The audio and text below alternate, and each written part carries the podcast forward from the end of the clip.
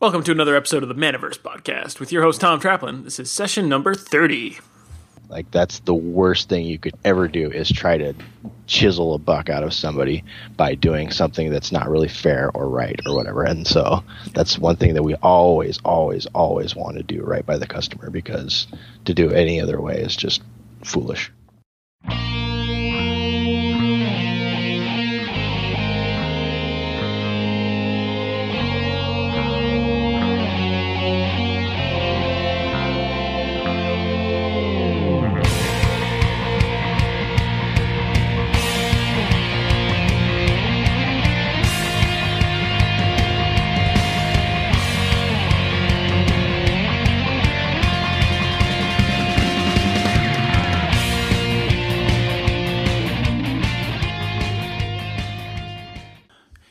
Guys, welcome to the 30th episode of the Manaverse podcast. I've got a great show for you today. Our featured guest is the creative content manager for one of the premier LGSs in North America. Perhaps you've heard of them Card Kingdom and Mox Boarding House. That's right, we're going to dig into the promotions and marketing strategies of two of the most well known game stores in existence today. Jordan Short will be our guide as we explore the tips and tricks for getting more customers, making more sales, shipping more product. And I think one of the best things to keep in mind as you're listening to this episode is that Card Kingdom started off just like nearly every other LGS. They weren't the well polished and premium level shop they are today in the beginning. The brothers started off small, and with hard work and excellent customer service, they grew into an amazing shop that you can visit today. And I definitely recommend you do visit. The private rooms alone could be worth the trip to Seattle. So if you've been wondering how to amplify your LGS, and get a handle on marketing this year, this is a great episode to pay attention to. There's a lot to learn when it comes to using the internet to build your business, but Jordan breaks it down and makes it tactical. It's an excellent intro into the world of internet marketing, eh, with a little bit of magic chit chat thrown in in the middle. That's enough intro, though. I'll let Jordan take it from here. Um, I guess I'll just introduce myself. Yep. So my name is Jordan Short. Uh, I've been working at Card Kingdom for about six years now. Um, I got a job there because my wife was Facebook. For, actually, I was a customer originally, uh, and my wife was a Facebook friend with the old uh, manager of our tiny little store that we had uh, once upon a time called Berserk Games. And so they were doing a release. It was a Zendikar release, and we just got back from Africa and we were jobless. And so my wife got a hold of Annalisa and set us up as temporary workers, cracking booster packs of Zendikar which was sweet because I got to open some uh, hidden treasures or whatever they were called. I opened uh, what a Bazaar of Baghdad and a, Nice. and a what was the other one? I think it was a, a Eureka, which was not quite as exciting, but still kind of cool. Still pretty good. Uh, yeah. Yeah. Uh, and you know, so I started as a temp worker, and then I got a job as a grader, grading cards, and then I was the supervisor of the graders for a while, and then I started doing sort of more promotional stuff, and now I'm the creative content manager. Uh, I love games. I play a lot of board games. Uh, I play a lot of Magic. Uh, less Magic lately, just because I've been kind of busy. But um, I started playing really casually way back when, and didn't know how the rules worked, which was of course awesome for any Magic player. Mhm. I, I had a sweet Stone Rain deck where I would destroy people's lands at instant speed in response to their casting spells and fizzle their spells because That's how it worked, every- right? everyone knows that's how Magic works. Which was I'm sure your friends really appreciated that. Deck. Oh, they hated it. It was unstoppable, but you know, what can you do? The rules are the rules, right? Exactly. That's a pretty cool story. So you climb the climb the ranks. Yeah, slowly but surely, you know.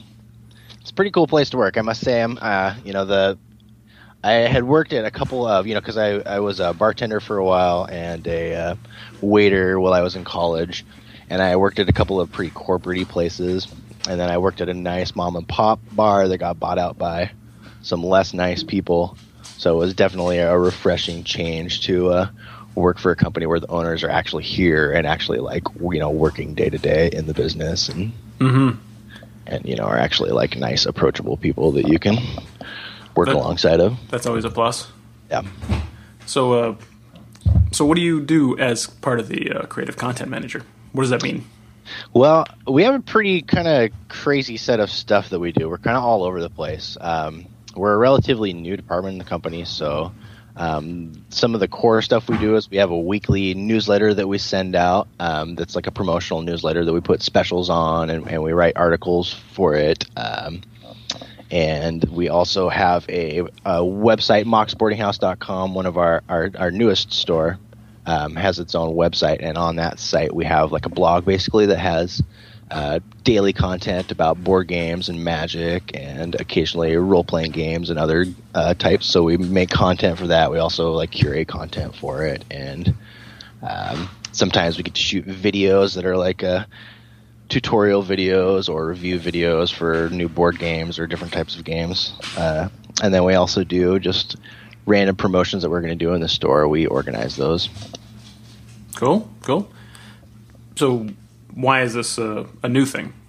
Like you said, it's not a it's a new department. So like, what were they doing this kind of stuff before? Just wherever they could fit it, or what was the plan? Yeah, I think that we've kind of always, uh, you know, we're definitely been growing a lot. Well, we've added a new store last year, and mm-hmm. you know, the, this building, Card Kingdom uh, in Ballard, has only been around for about four years now, and we've really grown a lot since we started this place. Um, so I think that we were just, you know, we were pretty small before. Now we're getting big enough that we can actually afford to have a couple people working on um, stuff that's, you know, not just like day to day operations. So it's new because of that. I think it's new just because the company is finally, okay. you know, matured enough to have room for it.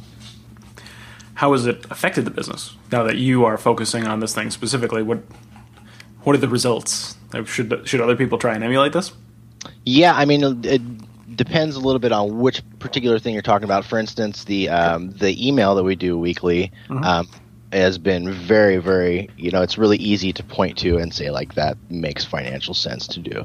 There's very, you know, we have Google Analytics. We can look at how many people click the links on the email, and we can see, you know, when we put a special on X, we make you know so many dollars with people clicking on it. When we do a promotion that's interesting but not necessarily like linked to a high value product we still make money because people are intrigued by something interesting, you know. So we actually can have really hard data on that. So uh, I would I would say if there, anybody is out there in a place where they have even a local um, mailing list, you know, it's definitely something that's worth doing if you have the time to do it. Um, like even my you know my parents run a charity and they've got like a thousand people on their mailing list and you know like a, a hundred people open it once a month, and it's definitely worth doing for them because even then they get people that are responding to them, and you know, in in depending on what you have for sale, like packing out an event or you know selling a high dollar value card, you know, just one transaction can really make it worthwhile. Not to mention the fact that you are like continually reminding people, oh hey, you know, like this is a business that's involved with what I'm interested in. This is something that I should keep in the back of my mind. You know, it's just a way of letting people know that you're still out there and you still care. Yeah, no, it's it's something I'm a, I'm a big proponent of. I use it to keep in touch with people who follow the podcast and all that stuff. It's, it's a big part of the business, and I think it's something that. Uh, that's kind of a new development. Most game stores aren't really technologically uh, adept. A lot of the owners kind of like yeah. it's very old school. So I think there's a lot of uh, potential yeah, on the internet. Just enjoy, like they're not in, not in uh, online sales, just to use the tools that are out there. Yeah, absolutely. You know, uh, one thing that we've been talking about doing now that we have two locations is starting a mailing list for our events too. So that's something that you know our our uh, email newsletter that we send out now is geared more towards our online business. Mm-hmm. Um, but what we're hoping to do is an events uh, newsletter, which is really geared towards getting people into the stores for our events. And I think that's something that somebody who owns a, a brick and mortar game store can really look at as uh, something that's really helpful to do with uh, like an online newsletter.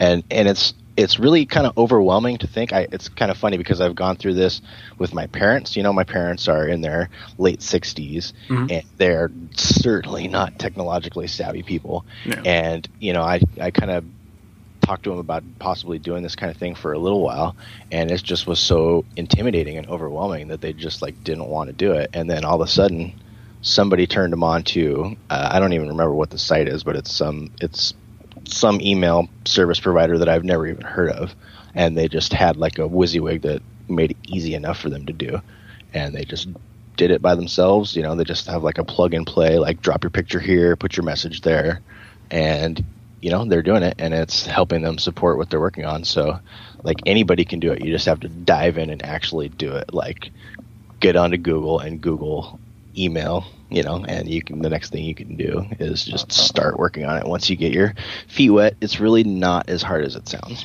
Yeah, most technology is pretty intimidating uh, from yeah. the outset, but once you really start getting into it, you know, give it a you know a couple hours, couple days maybe, and then you become comfortable with it. Just takes a little while. Yeah, definitely. So what uh, what tools do you like? Does uh, Card Kingdom use? What is the programs and stuff that uh, they use to? Um, so we we use a, a provider called Vertical Response, mm-hmm. um, and you know we've we've gone back and forth looking for other people like the like the main, the biggest one that I know of is called Constant Contact, yep. um, and they're you know the problem with all these service providers, if you research them on the internet, they all have these little dummy pages that they've created that are like fake review sites. Um, so it's kind of hard to get a really straightforward look at who's doing the best. But Vertical mm-hmm. Response mm-hmm. has been pretty solid for us. Um, their tools are not amazing, but their delivery is a little better than some of the other options that we've looked at. Um, so I, I, I, would say that they're a solid choice. Um, Constant Contact is one of the big ones. Um, you know, it's the, like hard to say whether or they're great or not, but they're big enough that they're like not going to scam you. There's also like Mad Mimi is another of the bigger ones that's a little simpler, I think, to use, um, but doesn't have like the robust features that some of the other places have. Yeah, yeah, I think uh, most most people have their favorites because there are a lot of options, right? There are really a, like dizzying amount of options that you can use. Yeah, like I, I personally just use Mailchimp. Oh yeah, that's another one. Actually, we've actually used Mailchimp for some survey stuff that we've done. We've used SurveyChimp. Yeah, yeah, it's a, it's got a lot of cool tools. It's pretty easy to use. It's fairly simple and it's cheap. But somebody could easily just go to Aweber or Infusionsoft or Constant Contact, anything like any one of those. Just pick one and figure it out, and then yeah. it'll probably do just fine for you. Yeah, particularly if you don't, you know, have some kind of crazy huge email list and you don't need, you know, all kinds of weird switches and doodads that 99.9% of people are never going to even bother using. So yeah, most of it's a waste of time. It's more about getting your message out there and connecting with people. Yeah, especially just if you're just getting your feet wet and getting started. Yeah, exactly. Ooh. So uh, how did uh, how did you develop the list? Like, where did you start building it?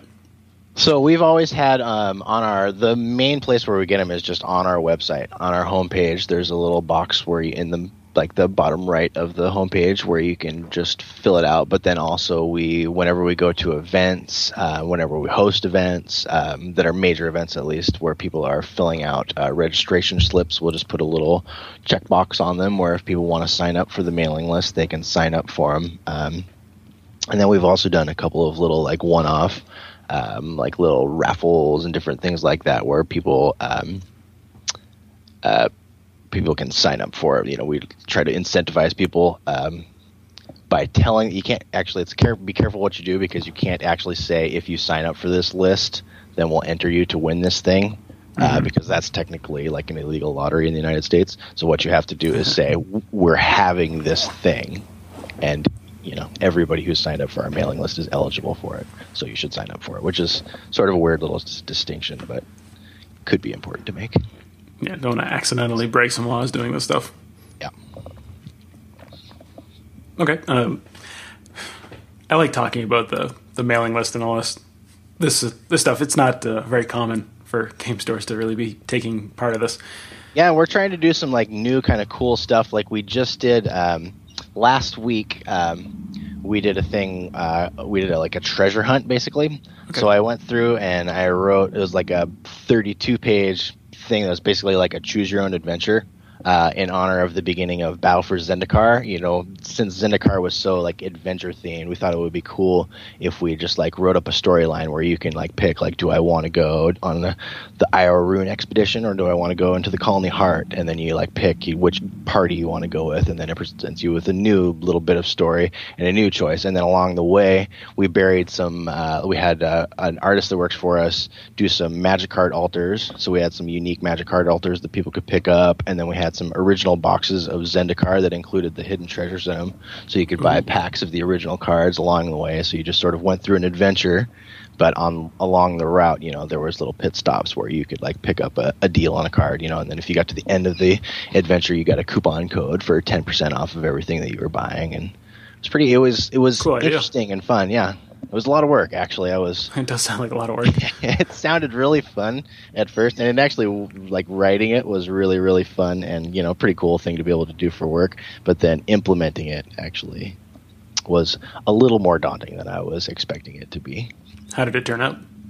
uh, it turned out pretty well like you know we sold a fair amount of the things and you know some people talked about it i wasn't it didn't work out as well as I'd hoped. You know, of course, I wrote a storyline for it, so I imagine everyone on Earth, you know, emailing Yeah. each other and everyone acclaiming me and hoisting me onto their shoulders. But apparently, that didn't happen. Uh, but no, it, actually it worked out pretty well, and it was it was definitely fun. Like some people really got into it, and I talked to a couple of people that were just like, "That was amazing," and then you know, X number of people never heard about it. So But for those few people who really dug what you were doing, that, that feels good, right? When Yeah, you get that person who's like, I And that- love this. I love it. Do it again. Yeah, and I think for anybody that owns a game store out there, like that's the thing that you really want to do is like create an experience that is linked to your store or your business. If you can make that moment where somebody says that was freaking cool and it's associated with your business, then you know you have someone who's really going to care about your business and really want to support it. Yeah, love it. Mm, I, I just want to keep talking about this. do you do uh, other stuff other than like email, newsletters, and stuff, things like that? Are you responsible for other forms of promotion? Yeah, um, you know, like for instance, when we have uh, a store sale, like um, a few weeks ago, we had a summer sidewalk sale, which I was responsible for organizing. The retail managers are the people who end up doing, you know, most of the actual work for it, choosing what's going to be on sale, pricing, and all that kind of stuff. But I am just, you know, in charge of like uh, deciding what kind of promotions we want to, or what kind of sales we want to do. The fact that we want to have a sidewalk sale, and you know how we should brand it, that kind of stuff yeah so that you know i do that kind of thing i also um, you know pick like the specials that are going to be on our email every week if we're going to do like for instance we did a 10% coupon that we put on our homepage a couple of weeks ago for everyone to use yeah stuff like that Cool. How do you know which ones to pick? Um, it kind of depends. You know, you have to be smart about your inventory. Um, you know, like so if you're, for instance, you're having trouble keeping standard singles in stock, you can't do, you know, like a blowout sale on standard singles. You know, that kind of thing We'll just leave leave the cupboards bare, and um, you know, it will mean even if you have good sales for that promotion, it- you'll you know, you won't have any stock to sell later. So you have to definitely try to balance. Um, selling stuff that is attractive and people want with stuff that you might be overstocked on and need to move.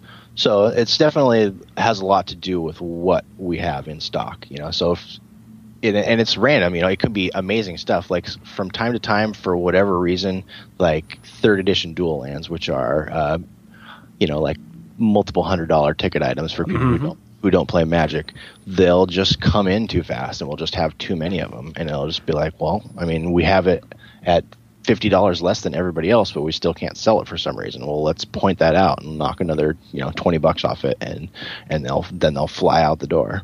And even though they're something that's a really high value item, um, sometimes they're just not moving, and so you just got to point it out, and then they'll move. Hmm, I like that strategy. Point it out, then it moves. Yeah, it's Kind of funny how that works sometimes. Yeah, like I it's mean- been sitting in the case for a year, but I pointed it out, and then someone bought it. It's true. Sometimes it works like that. Sometimes it's just that easy. Of course, sometimes it's not that easy. Yeah, sometimes it doesn't work out that way, but you, you got to try, right? yeah, exactly. Whew. So you mentioned the, the retail managers, and you mentioned them in the plural. How many people work at uh, like Card Kingdom as a whole between the first and the second store? Um, I'd say so. Between the first and the second store is probably about eighty people, Wow, and then we also have an online division that has another probably thirty people that work That- at that's it. huge. Yeah, it's a big affair. Um, Bellevue, our new store, Mox Boarding House, um, definitely is even. You know, I I really was flabbergasted when I first saw Card Kingdom when it first opened. I was just like, wow, this is awesome. It's so big and so nice. And then we opened the Bellevue store, Mox Boarding House, and I was like, you know, my I was pretty shocked. It's nicer and it's bigger and it's really you know if you you should go if you don't know what I'm talking about for frame of reference go to moxboardinghouse.com and you can see some of the pictures. It's really not what you would picture when you picture your average game store. You know, it's just Oh, I've seen. they put a lot of work into it, man. They really put a lot of work and a lot of dollars into making it you know an atmosphere that's unique. All right, let's talk about that for a second. For those who don't know, like what is what makes Card Kingdom special, and then what's like describe Mox Boarding House for them. Give Okay. them, give them a, a general idea.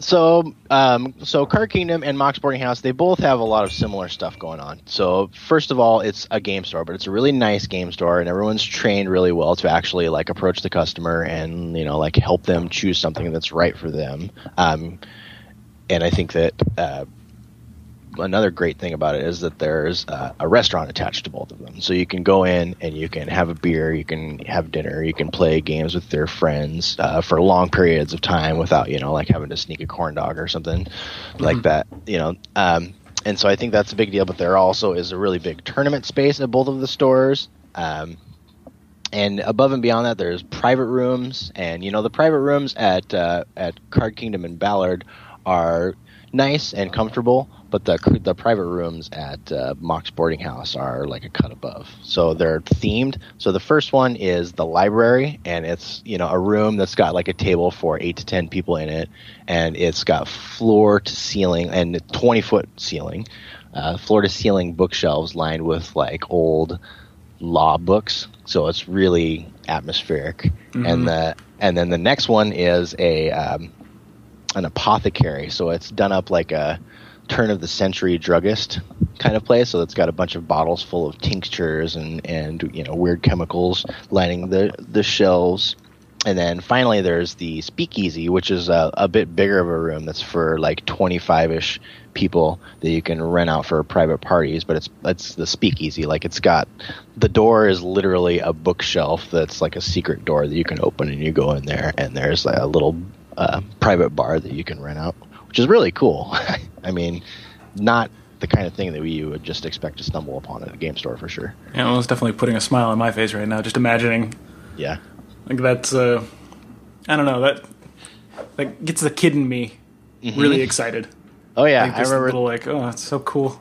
I went there when they were working on it, you know, and, and uh, we wanted to get open, so the there was a couple of like finishing touches that didn't quite get done. Like the bookshelf didn't have any books or anything on it, and then I went there finally, and they had it all completed, and the bookshelf had books in it. It actually looked like a bookcase, and then I saw somebody open it, and it was someone who hadn't seen what was inside for the first time, and someone was showing it, and just like watching the delight on their face as they opened, and you know, there's the speakeasy inside. It's just kind of a cool thing. So I'm curious about the uh, the private rooms because not every local game store has that. Mhm. Is that like a is that a big moneymaker? Like I know you rent Uh, them out for an hour, or like at a certain rate per hour, right? Yeah, it's you know it's. I wouldn't say we do it because it's a big moneymaker. We do it because it gets a certain kind of group in there. Mm. Um, like particularly like the we you know we've and we've had we've gone a little back and forth on like our policies about them because for a while we didn't charge anything for the rooms and we didn't charge anything to reserve the rooms but then we ended up uh, over the long term like accumulating a few people that were gaming the system and then we're just like booking out the rooms and not always showing up for them. Yeah. and then so that ended up being you know, obviously problematic so we had to finally start charging people to book the rooms otherwise people would just book them just in case they were going to go um, but mostly we do it just because there's there's like recurring group you know there's like role playing game you know there's people that have their d&d night in there every week and they you know like or not every week usually. We don't have that many people that book them every week. There are a couple but it's it's mostly so that we can have the kind of people that want to gather in privacy like that and have a space for them. Because there's some people that you know it's really a big difference for them to be able to play in private you know there's people for instance like on the subject of role players you know there are people who are you know might have um, a little shyness about that kind of thing or there are people that will be new to it and will be don't want to like dive into it in front of a bunch of strangers like maybe they can if they're having beers with their you know four best friends no problem they can you know make an accent like an ogre from Yeah. where. But if there's a bunch of strangers around, you know, they won't immerse themselves like that. So the privacy is definitely something that some people value for many different reasons. So having that option available to people, I think, is what's great about that. Gotcha. Do you get a lot of comments on that? Like, do people really come in and be like, "Oh, private rooms? That's a really cool idea." Can I Uh, can I get one? Yeah, you know, it's funny. I think uh, when we first started Card Kingdom in in Ballard, um, definitely people were like, "Oh, that's great." You know, I'm going to have my draft night here. But it wasn't until we actually opened Bellevue and the rooms were turned up. You know, like just took that Mhm. decorating motif and turned it up, you know, to eleven, and all of a sudden, it, we definitely have people that are. You know, it blows their minds. I mean, it blows my mind when I look at them. They're actually just, it's really pretty cool. Yeah, and, uh, just from the description, like the pictures I've seen on the the website, it looks fantastic. yeah yeah they really went all out on those things so kudos that's damon morris one of our owners was in charge of that kind of thing and he definitely made sure that they paid attention to detail and worked really hard to make them really cool Nice, knocked it out of the park. yeah i think so And so it started all, or it all started with Card Kingdom, originally, right? Yeah, the first Card- store. card kingdom started in the university district. Gosh what year was that? I think it was maybe like 1999ish something like that. And i actually used to go in there uh, shortly after they opened a buddy of mine started playing magic. And I, I at first i just hated magic the gathering. I was so angry at it because we had a big big group of friends that played chess all the time. And we'd go and go over to a buddy of mine chip's house and we'd all play chess and all of a sudden i went there one day and literally everyone was playing magic and no one would play chess and everyone was so into magic they wouldn't play chess with me and so I fought it and I resisted it and cursed it and I wouldn't play and I didn't play for like nine months or something like that. And then finally, like I just had to give in. All my friends were playing Magic and had been forever, so I finally gave in. And then of course I loved Magic. Join the dark side. Yep. Should have signed up sooner. Yeah. I think every Magic player thinks that Yeah. because it's, it's generally true. You know, oh man, I wish I got into this ten years ago, back when I know, everything was had- super cheap. I could have had fat stacks of Black Lotuses if I'd only known. Yep, if only. So, what was uh, Card Kingdom like when it first opened? Oh man, it was just uh it was tiny. Like, you know, I'm sitting here in my office that's probably big enough for me to lay down end to end in it twice, and that's about how big uh how big Card Kingdom was. I never Wow. went in the I never went in the back at that location, but I from what I gather it wasn't much bigger than the storefront was. But it was, you know, it was pretty small. It was like a little glass countertop that had some singles in it and then like a couple shelves on the wall that had booster boxes and that was pretty much that That's that's pretty tiny. That's a that's a humble beginning. Yeah well and, and and the truth is that the business actually began before that in one of the owner's basements. So it started as what was it called? Magic madness i think was the original incarnation of it. And uh, the owners are the morris brothers damon and john but their third brother and i'm i apologize i don't remember what his name is. I've never actually met him. I think aaron but i'm not positive about that. Anyway Okay. he started that business and then um, he was going back to school or something like that so he sold it to john and then john will turn it into card kingdom eventually uh, but it was in their basement and then he conscripted his brother because it started going well and he was having trouble keeping up with the orders in, his basement he needed someone to help and next thing you knew they were big enough that they wanted a storefront and then after that they needed another storefront and a bigger one and then here we are now. That's a that's impressive considering where they started to where they are now. Yeah, it's funny. There, you know, they've told me some stories about their dad was a really entrepreneurial guy, Mm. and um, he got them started doing um, like baseball card shows. So they actually their their roots in this business go back to like going around to, like flea markets and stuff with like a little display case full of baseball cards and selling baseball cards. couple of hustlers, eh? hmm I'm curious, like what uh, what is it about the store that caused them to just like let's just keep growing and growing? Like what were they doing? Is it just the entrepreneurial flair? These guys are just like great. Are they they just awesome salesmen? Is like what's, what's the secret? um, I don't know. You know, I think that there's a couple things to it. I think that um, you know the the growth began in the online store before it really began in the um, in the uh, you know the brick and mortars. I think the brick and mortar you know was pretty average for game stores until they moved to Ballard. Um, but before that, you know, they really had growth. I think they had some stuff uh, in the early days of you know online Magic sales. I think that they were um, did some stuff that other people weren't doing, like the deck builder and like just some simple technological stuff. They had a better cart from what I've heard than you know what was around like in the late '90s. So I think that their website was just a little more functional and a little like, uh, and we've always sort of had an aesthetic on that thing where it doesn't have all all kinds of weird advertisements and all kinds of mm-hmm.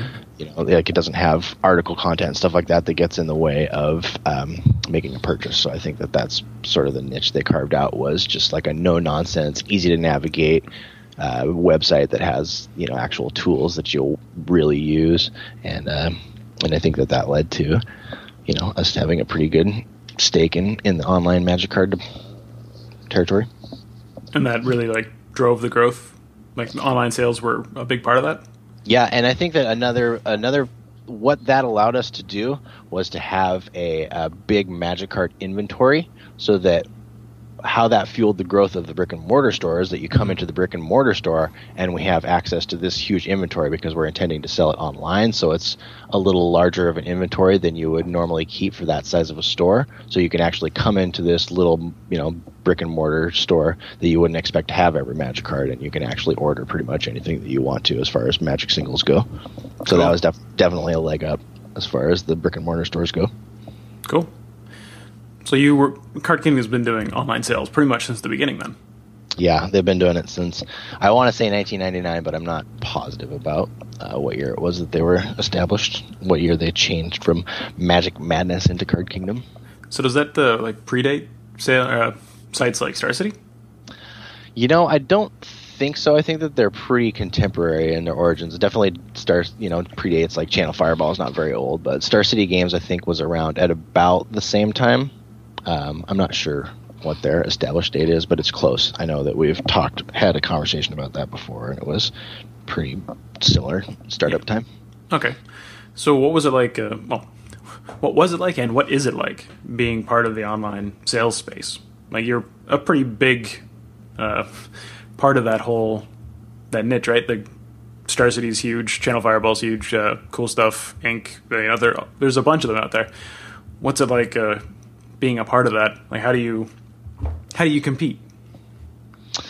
Um, I mean, that's a good question. We compete by there's a lot of different things that go into it. Obviously, we compete by just trying to order smartly, um, trying to purchase. You know, I think one of our biggest battles is continually trying to purchase cards. That's one thing. Um, that those guys have a little leg up on us is they have the you know the traveling uh, events which mm-hmm. are just like a card buying engine um, so we, you know, focus on trying to um, buy cards so that we can have cards to sell. Obviously, is a big deal, um, and like adopt little things that we've done. Like we were, uh, several other places are doing it now, but we um, you know, most people were giving like 20% store credit if you would trade, sell your cars to us and then be paid in store credit. And we, you know, a long time ago decided that we wanted to do 30% store credit because we wanted our buying to be strong. Um, since then, a lot of people have followed suit in that, but that's definitely one thing that we focused on. We've also focused on, um,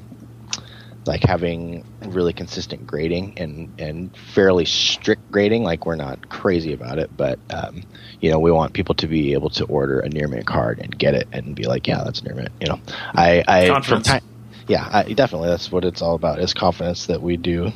Um, you know, we do what we're, we say we're going to do. We also have really good customer service as far as confidence goes. I think that people who um, have shopped with us for a while, you know, really realize that you know we're we're fair and we're we're always above board. And you know, that's one thing that I would say to anybody out there who is game store owner, if you ever feel like the slightest bit shady about anything you're doing, stop because you're doing it wrong. Like that's the worst thing you could ever do is try to chisel a buck out of somebody by doing something that's not really fair or right or whatever. And so that's one thing that we always, always, always want to do right by the customer because to do it any other way is just foolish. Well, besides being a jerk, it also Yeah. it's just very short-sighted thinking. You're going to make a profit, or you're going to get that you know couple extra bucks out of somebody, and you're probably going to lose a customer for life, Yeah, and possibly absolutely. their friends, and possibly their friends, and like yeah, just downhill downhill slide.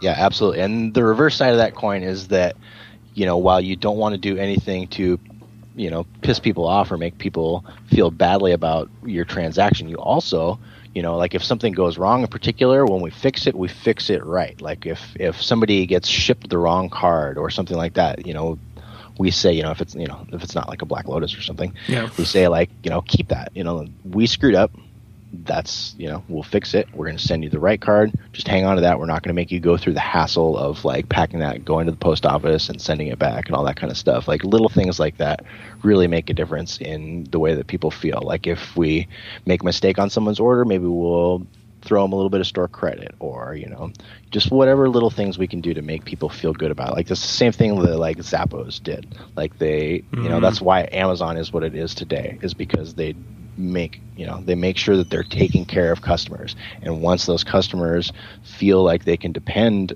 you know on the company to be treated fairly by it like why would they go somewhere else you know Yeah, yeah. No, like it's a, it's hard working in like good customer service into an online sales kind of thing, but you can definitely do it, and you definitely should.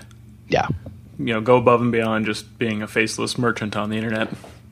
Yeah, absolutely. You know, and that's something that you know it's hard to do it with every single person. But you know, if like for instance, if there's ever a mistake, that's absolutely like we really look on it uh, because my wife is actually the customer service manager here. do do do do. So at this point in the conversation, we had to pause for a little bit. The vacuum was turned on in the background, and that makes for some really terrible noise. So there may there was a little bit of a separation here between what we were talking about and where we ended up picking it up. So. For the next few minutes, we have a conversation about uh, Magic, Modo, Hearthstone, and a few other things. And then we get right back into the show. So enjoy this. Yeah, intermission. So, meantime, how long have you been playing Magic? Like, Um, what, when did you start? What the? I think it was Eventide when I started playing Magic, um, and I played pretty casually with a group of friends for about a, about a year, and then I stopped playing for a little bit, and then I made a new friend who played Magic, and he was a little more competitive, and so I started playing. Um, actually, that's not true. I played a little bit that before Eventide. I played, I think it was like around Onslaught for a few months, and then I and then I stopped, and then I got back into it with that friend who was more competitive uh, around Eventide. Gotcha. Played in my first PTQ, which was interesting and exciting. Although I got my butt kicked, of course. That's generally what happens. First tournament's always a always a rough one. Yeah. It's funny, you know. Of course, you go. You're playing with your play group, and you think you're a badass, and then you go and play with people who actually know how to play the game, and they show you. You have no idea what you were doing. You're like, oh wow. Yep. Yeah, I basically had these a similar experience many many years ago. I think I started playing around fifth edition, Nice. and then you know typical like this was a long time ago so i was pretty young young when i started so typical uh, beginning kid deck. I was like oh i'm, I'm playing mono white circles of protection because they're awesome. That way i can't be damaged right? Oh, how can i lose? And then yeah I, get, I go to a big tournament. There's a couple of uh, or at least back then there were a couple of big independent tournaments like they weren't weren't necessarily associated with a store. It was just a couple of guys who would host a massive event. And a couple hundred players would show up to a uh, convention hall or something. And uh, yeah, got my got my butt handed to me. Yeah. I think that was a, if you remember, that was when uh, Memory Jar was released Oh wow. around the Urza's Legacy. Like that was Yeah. my first tournament, and yeah, I definitely remember losing to a like a turn two Memory Jar and have no idea what's going on. Just draw What like a- twenty one cards. Oh, you have a Megrim out. I'm dead now. Oh, oh, oh, oh, oh, oh, yeah. Yeah, Yeah, they that sounds like quite a quite an environment to step into. You It know, was you're probably, brutal. you're They're actually, like, uh, yeah, they, circle uh, of protection. yeah. I don't Like, think I have enough mana for this to work. It was pretty funny though, because uh, at least with that event, the uh, memory jar was just released, and the tournament organizer was like, they knew immediately that this was going to be a problem. It was Yeah. like a couple of weeks where the card was legal to play, and people already knew that this was a completely degenerate combo. And uh, the tournament organizer was actually like thinking about banning it that day. Just be like, I, I have to change the ban list because like this is going to be terrible. But so many people had brought the deck Yeah. that like oh you just like well you know you're gonna boot like hundred players out of this place like that's like half the tournament like it should be it'd be a terrible business decision but Yeah. the tournament itself was like oh this is pretty pretty bad just mm, memory jar mirror matches all over the place People are just like basically flipping coins for eight hours in a row. pretty much pretty much those are the days of like ten dollar dual lands Oh man, I wish I Oh, was around man. about this. I think that's the one of one of the funnier things about uh, being a Magic player. For for so long, I have so many regrets of selling so many cards Yeah. throughout the history of the game. That like, if I just kept it all at the time, and you know, I'd probably have thousands of dollars of of uh, collection value that I I threw away basically. I recently looked at my MTGO collection and had the exact opposite reaction because I had so many legacy cards that used to be extremely expensive, and now they've just reprinted them. And then when they reprint cards on Magic Online, oh my god, they plummet in value. Like you know, hundred and eighty dollar Lion's Eye diamonds are all of a sudden like sixteen bucks, and Ooh, oh, it's just brutal. that's rough stuff. Interesting that it goes in reverse. Yeah, I think they just the they print so many more nowadays that when they hit you know any kind of a reprint, it just crushes the price. I guess that's actually pretty interesting because when Wizards prints the paper packs, right? It's just they control how many go out. But when Wizards creates the Masters Edition for Modo, the like how many go, get into the system is completely determined by how many people just, just choose to draft and buy packs. So they have no actually. There's no uh, there's no uh, valve to control how much is going out. And yeah, the uh, the economy It's- definitely gets really warped that way. Pretty interesting economy, just like to look at it from a third party perspective and just see how they try to control that. Like, I mean, when you get to the place where like the packs that they're awarding out are barely worth like the entry fee for participating in the tournament. I mean, how do you how do you deal with that? It's so difficult. Yeah, well, that's why they tried to. Well, they're trying to s- produce a solution, right? With the uh, what was it, the prize, The play the play, points, points, Play yeah. points.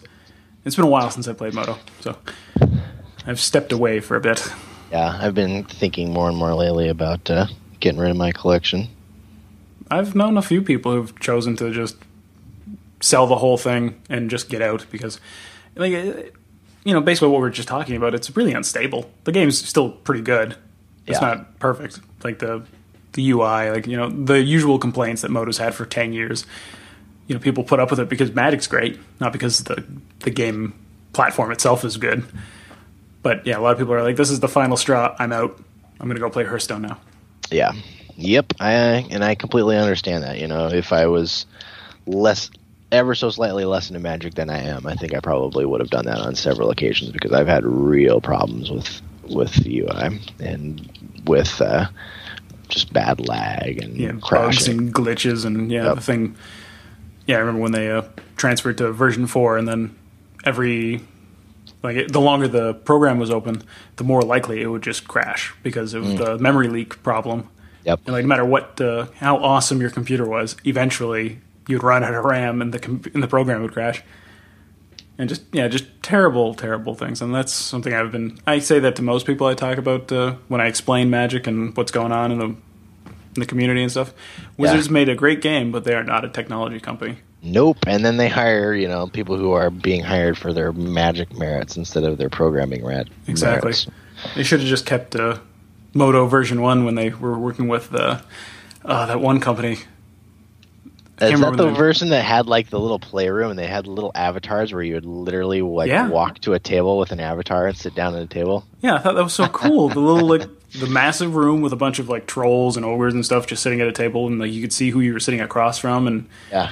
It was, a little more interesting that way. But just it was a it reminded me a lot of like Shandalar and stuff like that, and had a lot more uh, fantasy feel.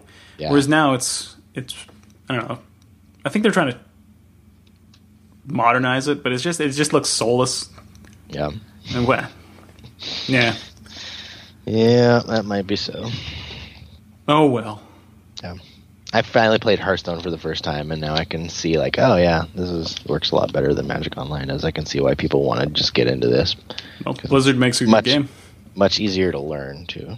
Yeah, it's, it's it doesn't have the depth that Magic has. Like Hearthstone is not gonna. It would take them a very long time for them to approach the complexity that Magic has. That makes it really interesting.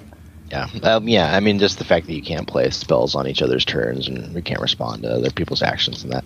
Yeah. it would, just can't ever, I think, be as complicated as Magic. Yeah, and but then also like the card pool is not as large, so there's just not the same number of interactions. There's a, like the number of strategies is much more narrow. Yeah, It, it's still a really good game, and the thing about Blizzard or yeah, thing about Blizzard and Hearthstone is that they know what they're doing. They've made you know digital games for a long, long time, and, and they're all great. Like Blizzard is one of the best video game company creators. They've got the the best franchises essentially, but uh, they've made a game that's excellent as a spectator sport too. yeah, Like you know, Magic is great, but when you're watching it, if you're not a Magic player, it's really boring. Yeah, It's just really hard to follow. You just nothing's going on, nothing really interesting. But whereas in Hearthstone, people are exploding. Like Yeah. the spells have cool effects, and like you can see the, how they interact with the board, like that kind of stuff. That makes it much more interesting. yeah. You have to read and understand a Magic card as opposed to actually just seeing, you know, like a, a missile come shooting out of your avatar into one of the other's minions. Yeah, or like the like a big seven seven or an eight eight or something smashing into someone else. Like you can you have a a visual understanding of what's going on. You don't necessarily need to know what the cards are to have an idea of what the games or what's happening in the game. Yeah, So, eh. Aspirations for Modo to try and achieve at some point, maybe, maybe You know, if it it, would doesn't be just nice- disappear. yeah.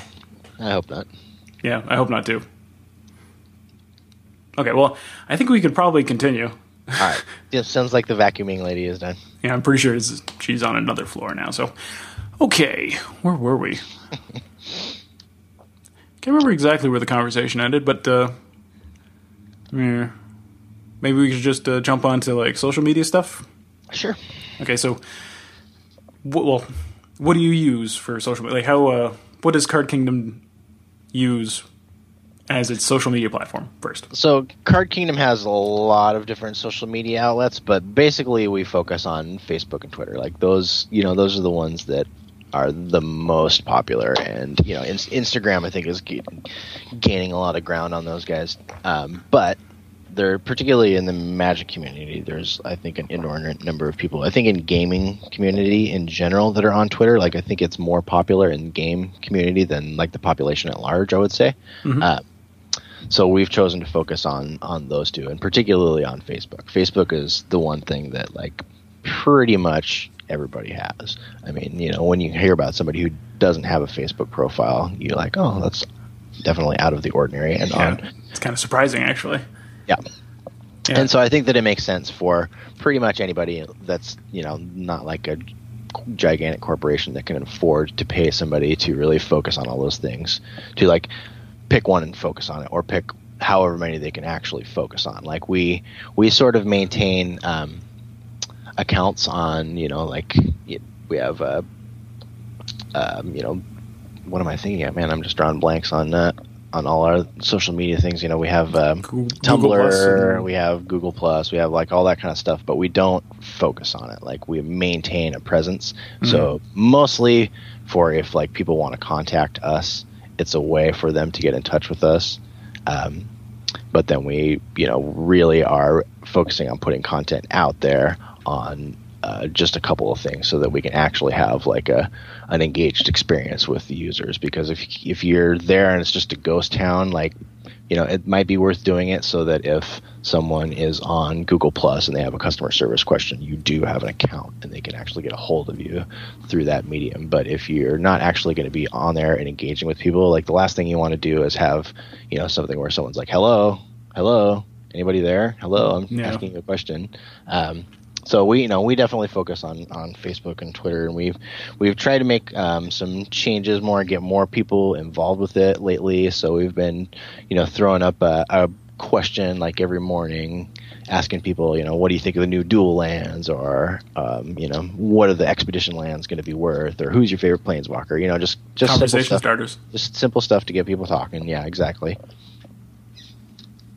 And you, I can't say that you know we're doing anything like revolutionary or amazing, but you know we're definitely paying attention and there to answer questions for our people and, and there to engage with people when they actually want to talk to us. And I think the most important thing that you can do on social media is just actually like talk to the people. You know, don't don't like for instance if you're going to do um, you know a daily discussion question like that, don't just like somebody get somebody that responds to it and then you don't bother to respond to them. You know, that's sort of a turn off. Yeah, definitely need to follow up with everything. Yeah. Keep the conversation going. So do you And do uh is a excuse me, as a Facebook ad or as a Card Kingdom ever actually like done Facebook advertising or Twitter ads or anything like that, or do you, is it all just uh, like organic growth?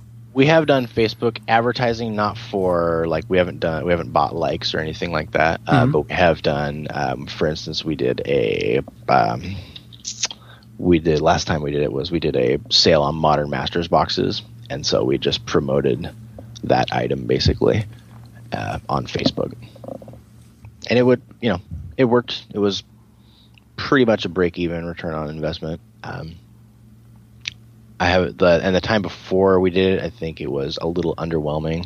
So it, it you know I wouldn't say that Facebook is or Facebook advertising is an is an avenue that um, is uh, not producing results. I would say it's probably more that we don't have the experience to maximize it, and possibly the budget to maximize it. Um, you know, we've That's tried right. also we've also tried to like boost a couple of posts. Um, and I, would not say that we've had overwhelming results from that kind of thing. So we're a little gun shy about that. Um, I think it's probably worth it if there's something that you really, you know, like if there's a product you really want to sell. For instance, like the Modern Masters boxes. You know, Modern Masters was something that started off the last Modern Masters 2015.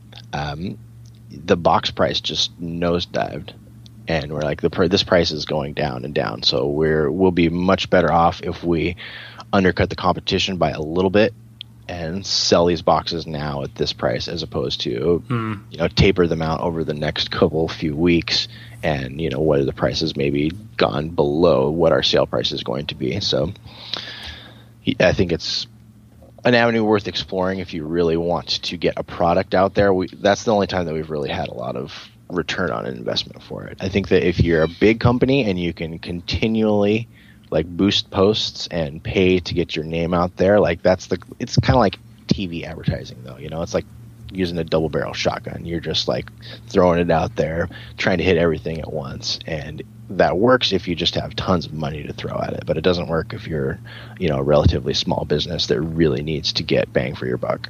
Hmm, that's fair. When you uh, let's take the Modern Masters stuff as a as an example. When you advertise that, what kind of campaign did you create? Um, I didn't actually manage the campaign, but essentially what we did was we just uh, we you know used the Etched Champion logo and had you know Modern Masters sale and the price of the box and um, just had like a basically like a boosted post that that linked to that item on CardKingdom.com. Gotcha. Okay, and uh, then the other question is, uh, how did you determine the audience for it? Um, so I believe that we um, we remarketed to people who have shopped at our site. So we were pushing it specifically to people who are Card Kingdom, um, Card Kingdom, who liked Card Kingdom.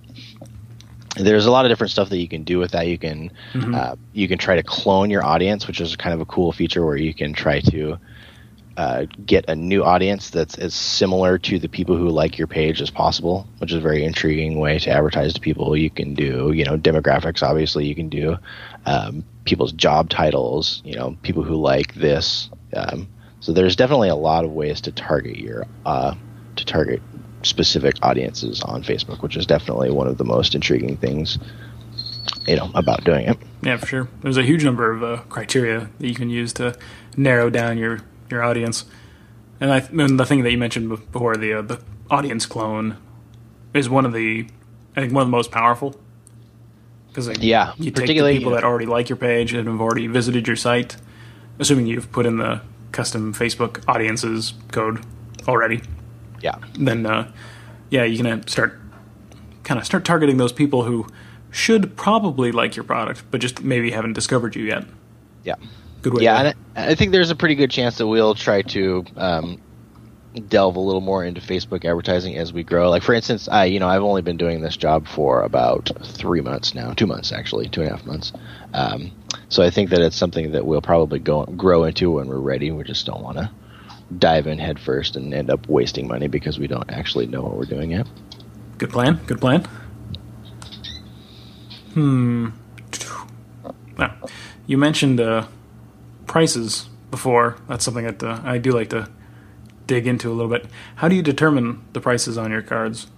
Um, so I actually was the pricing manager here for a few years, and it is um, a lot of work. It's definitely a huge deal to keep on top of prices. There's so many magic cards out there. There's so many. Each magic card has a foil version. You know, there's promo versions. There's just a lot of different items to keep track of and a lot to do. So, um, you know, the first thing that I did as far as pricing was to break um, all magic cards into a bunch of distinct groups so that you end up um, targeting the groups that matter the most and then you also don't let anything slip through the cracks and never get like repriced again so i would every day i would always look at every single mythic and every single rare from standard Mhm. um, and then uh, I would usually ha- we have a like a hot list of uh if a card sells more cards, you know, like in a one week period than it has like in the previous um, like month or so. Um, you know, then we'll say like, oh, this card is accelerating. We should pay attention to this. You know, so I have a little hot list that I looked at. Um, but mostly it's just kind of common sense. But you just got to get your eyes on the right cards. I think is even more important than trying to figure out whether to price a card up or or down. Because I think other than um, big outliers like a card getting banned or reprinted, uh, it's mostly just common sense. You can if you can you know we track our sales. I think is an important thing. So you know if you're like a mom and pop shop and you're not tracking sales, then it would be harder to price this way. But you know, we're an online company, so we're actually tracking our sales, and I just look at what's coming in and what's gone out. You know, if we've got hundreds of a card pouring in and they're moving out at a trickle, then obviously we need to price the card down because we're either paying too much for it or we're charging too much for it. Um, and that's basically, you know, what I would say is it's common sense. You know, just look at if if we can't keep a card in stock, well, then we need to raise the price because it's selling too fast and we're not buying it quickly enough. And our, our buy price is related to our sell price. So if we raise the price that we're charging for it, that will raise the price that we're paying for it. We'll get more of them in. It'll slightly slow down the rate that they're going out. And then, you know, eventually that should reach an equilibrium so that we have the cards in stock for the best price that we can offer. and hopefully it optimizes the uh, the return. Yeah. Yeah. So you don't actually uh, like a, you don't uh, you determine your own prices essentially. You choose like based off of the supply and demand in your own area and like your own business. That's how much you're going to value things at. Yeah. Um, so we yes, uh, we definitely look at, co- at the competition. You know, you got to look at the Okay. competition because even even if you know even if I look at the numbers and the numbers tell me I want to charge this price, if everybody else is charging two bucks less than that, I say, well, this is a card that we probably have to eat it. You know, our margin has to be a little less than we would like on it because we need to stay competitive on this card. So definitely, definitely take that into account. Like whenever I would whenever I would uh, price cards, I would just call up, you know, several major competitors and have their sites open, and I would always be looking at their prices on things when I'm looking at our prices on things. Yeah, especially in the online space, you got to. It's Yeah, the it's global a- marketplace, right? You have to. Yeah, absolutely. I mean, it's a different thing if you know someone wants to come in on a Friday Night Magic and buy, uh, you know, a card for their deck that they're going to play at F and M at your shop, as opposed to you know someone who's can wait, doesn't need that card imminently right there, and can afford to you know shop the competition. It's very easy to shop the competition online these days, so you have to you know have to compete. Yes. Okay, and then uh, another question was, uh, what uh, what platform does uh, Card Kingdom use to sell cards online? Like, what? Uh, a lot of places use Crystal Commerce.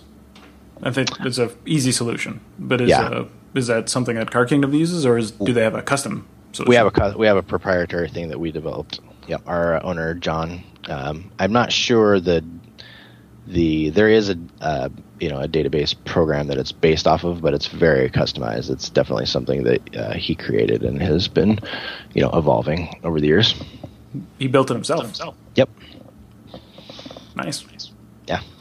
Yeah, he's he's uh, basically been our developer the whole time that we've been in business. He's you know very handy at that sort of thing. That's the strength that he has brought. That seems like a pretty good skill to add to the uh, the whole venture. Yes, absolutely. It makes him, him a very busy person, but Yeah. You think that would uh, that would be useful for other people to adopt? Like if if there was one thing you could learn, is something like that uh, a good contributor to the idea of uh, running a game store? No, I don't think so. To be honest, I think that you know it doesn't scale well. Like there's definitely a place on the curve where that's very helpful, and I think it's past like owning a local game shop, and it's before like owning a major chain. You know, like it's Mm, there's a yeah. place there's a place in between there where that's invaluable, and then you know like eventually it will become too big, or eventually or, or before that, you know, it's like Too it's small just to be o- over. useful. Yeah, yeah, it's just overkill. There's no no need for that. You can pay somebody else instead of investing all your time to learn that kind of thing. Fair enough. So what uh, if you had to pick a skill? If like you recommend something for an entrepreneur to have before they open a game store, what would you say that uh, they should kind of strive for? Well, I think that they should strive to, you know, have good systems in place for. I think it's just like any other business. You just need to be proactive about figuring out, um, you know, what's looking like it's going to sell. Like managing your inventory well, I think is like a really big deal that is um, overlooked a lot of times in game stores. I uh, we've, I've got a guy that works with me, Chris Rollins, who uh, had a story about a game store that he went into not too long ago. And he went in and he asked, I don't remember what game it was, but he was asking about an old board game. And they looked it up on their computer and they said, Oh, yeah, we have a copy of that. And he's like, Awesome, I'll take that. And then he said, Oh, n- yeah, it's in the back somewhere. And it, like it's a mess back there. I don't know. I, I can't find it right now. So you can't buy that. Blah. you know i mean so it just like you know managing your inventory well Mhm. and buying the stuff that's actually going to sell you know like i think that a lot of people have ideas that they're going to open a game store and they're going to sell the stuff that they like you know the fact is that that's not necessarily a smart idea like the smart idea is to buy like more copies of settlers of catan and ticket to ride and stuff like that you know if you want if you develop a clientele that's going to get into some niche product, then that's awesome. But you need to, you know, you need to have copies of D and D Player's Handbook, and you know, you need to have the stuff that's going to move because it's just like looking at a bell curve. The most people are in the middle of the bell curve. They're going to start with the most basic stuff and branch out from that kind of thing. So you need to have that basic stuff for them, and you also need to be nice to people. Like that's the biggest thing that I've experienced as far as dealing with game stores and whether or not I'll stick with a game store is uh, do I like the owner? Like, do I like the people Mm. that work there? Like, are they trained to be nice and like that's you know, I want people to help me when I have a question, things like that. Like, you know, having good customer service, being nice to people. I one time went to a game store in Seattle for a pre-release, and uh, they had like a glass display case full of uh, you know higher priced Magic cards. Okay. and somebody had asked to look at them. And so the the owner was kind of put out by it and he just scooped them all up into a pile and like handed all of them to this guy. And this guy looked at him for a minute and decided he didn't want anything or maybe he stole one i don't even know. Um, but the guy left them on and so the owner went back and started playing a video game. And it was during a pre-release and the store was packed and so there was this big pile of all his most expensive cards just laying unattended on the glass case when the store was really busy. And so Seems was like a terrible "Oh, idea. Like something bad's gonna happen with that. So I grabbed him and I brought him over to the proprietor. And I was like, "Oh, I think you forgot these on the counter over there." And he was so irritated at me. He was like, "They just like gave me attitude." And I was just like, "I am never." Ever in my life coming back to this store because I just did something nice to you. and Yeah, you're welcome. I just saved you thousands of dollars from being stolen. Now I'm never going to see you again. Yeah, I mean, you know, if you want to get into being at a game store because you just want to sit on your butt and play video games, your store is going to go out of business because that store went out of business. If you're going to, you know, get into it because you love playing games, that's another thing. You have a passion for it. Hopefully, you also have a passion for like talking to people and getting people engaged with you. Because if you're a local place, if you actually talk to your people and they like you, that's what's going to differentiate you from like ordering on Amazon or ordering from some place like that. Like you, the only reason that they're going to want to do it is because they like you, they like the environment of your store. Like you can't compete on prices on anything that somebody on Amazon is selling. So you need to offer something that they can't offer on the internet. Yeah, that's actually a, a, conversation I had yesterday with somebody when I was explaining magic and the community and game stores in general. Is that uh, yeah, you have to have that uh, that experience if you're going to actually run a brick and mortar local game store. You need you need to create that kind of sense of community. It's a place that you can go to have fun and enjoy yourself and meet friends and you know play your favorite games because that's the only thing that you can do differently as opposed to like Amazon and Star City and stuff like because there's no way you could possibly compete with them on prices because like they're just going to sell cheaper than you for, for the most part. So people aren't going to like if you you can't just make a lot of money selling magic cards for more than the internet's going to sell them because no one's going to buy them from you. But yeah. if you have the experience, if you create a place that people want to go, then that's the thing that's going to make your business successful. Yeah, and I think there's a lot of different facets to using the word experience. Like the mm-hmm. bare the bare minimum is treating people nicely, like having a clean store, like doing the ABCs that really make you know make it a business and make it not someone's basement and then there's the next level which is like going out and trying actively to like what am i going to do differently that's going to separate me from what other people are doing like how do i make this even better like do i buy everybody pizza at the pre-release do i you know like what is it that i'm doing that's going to make this experience, this moment in time stand out in someone's brain? How can I actually do something that will be a memory that they might share with another person? Like, what can I do to get this person that's here to enjoy their time and then take the next step and actually tell one of their friends about it so that all of a sudden that friend says, Well, I want to go there too. That sounded really cool. You know, like you gotta mm-hmm. you gotta do something out of the ordinary to stand out. Yeah, you can't be just another retail place. And the nice thing about that whole idea is that it's very easy to make someone's day. It's not hard. It's a it's a very uncomplicated thing. Like you said, it, it could be as simple as just you know buying pizza for the pre-release or something. Just a very, you know pretty tiny investment. You know, just a little bit of money, and people will be blown away by the uh, by your generosity or what you're providing. Like just a little yeah. gesture is enough to really make someone from just like oh just a customer every once in a while to someone who really like a raving fan kind of thing yeah, do something, you know, like a new set comes out and there's one, you know, like one mythic rare that's like a $30 card or something like that. Go to the pre-release like, oh, I, you know, if you get your hands on one, I tape one underneath someone's seat. Everybody look underneath your seat. Like, oh, one person won this thing. Like everybody will remember looking under their seat like they're on Oprah or something. And yeah. one per, you know, you give somebody a $30 card and everyone that's in that room will remember that moment and they'll probably tell other people about that moment. Yeah, you. I like the uh, the idea of being like Oprah in a game store. makes me you get a Jace the Mind Sculptor, and you get a Jace. That would be an event. That would, like, you'd uh, be able to put that on YouTube, and people would be like, "Wow, yeah. holy crap!" yes. Yeah. Yeah, it's just it's little things like that too that really make you stand out. Like, there's a, a game store that I've been to that just kind of like hands out booster packs. And Like, if you bring in a friend, and like I've never seen you before, here's a booster pack. Thanks for bringing in a friend.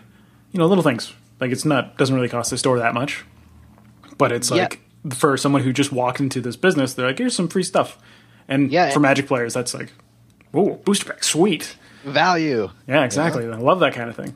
And it's all relative too. You know, we gave like there was a kid that uh, was coming in here that uh, like was playing Magic with his friends, but he didn't have any of his own Magic cards, and so we like save whenever anybody ditches like draft commons and uncommons like that we save them. Mm-hmm. and so we gave this kid just a bunch of like you know basically trash uh, commons and uncommons from discarded drafts.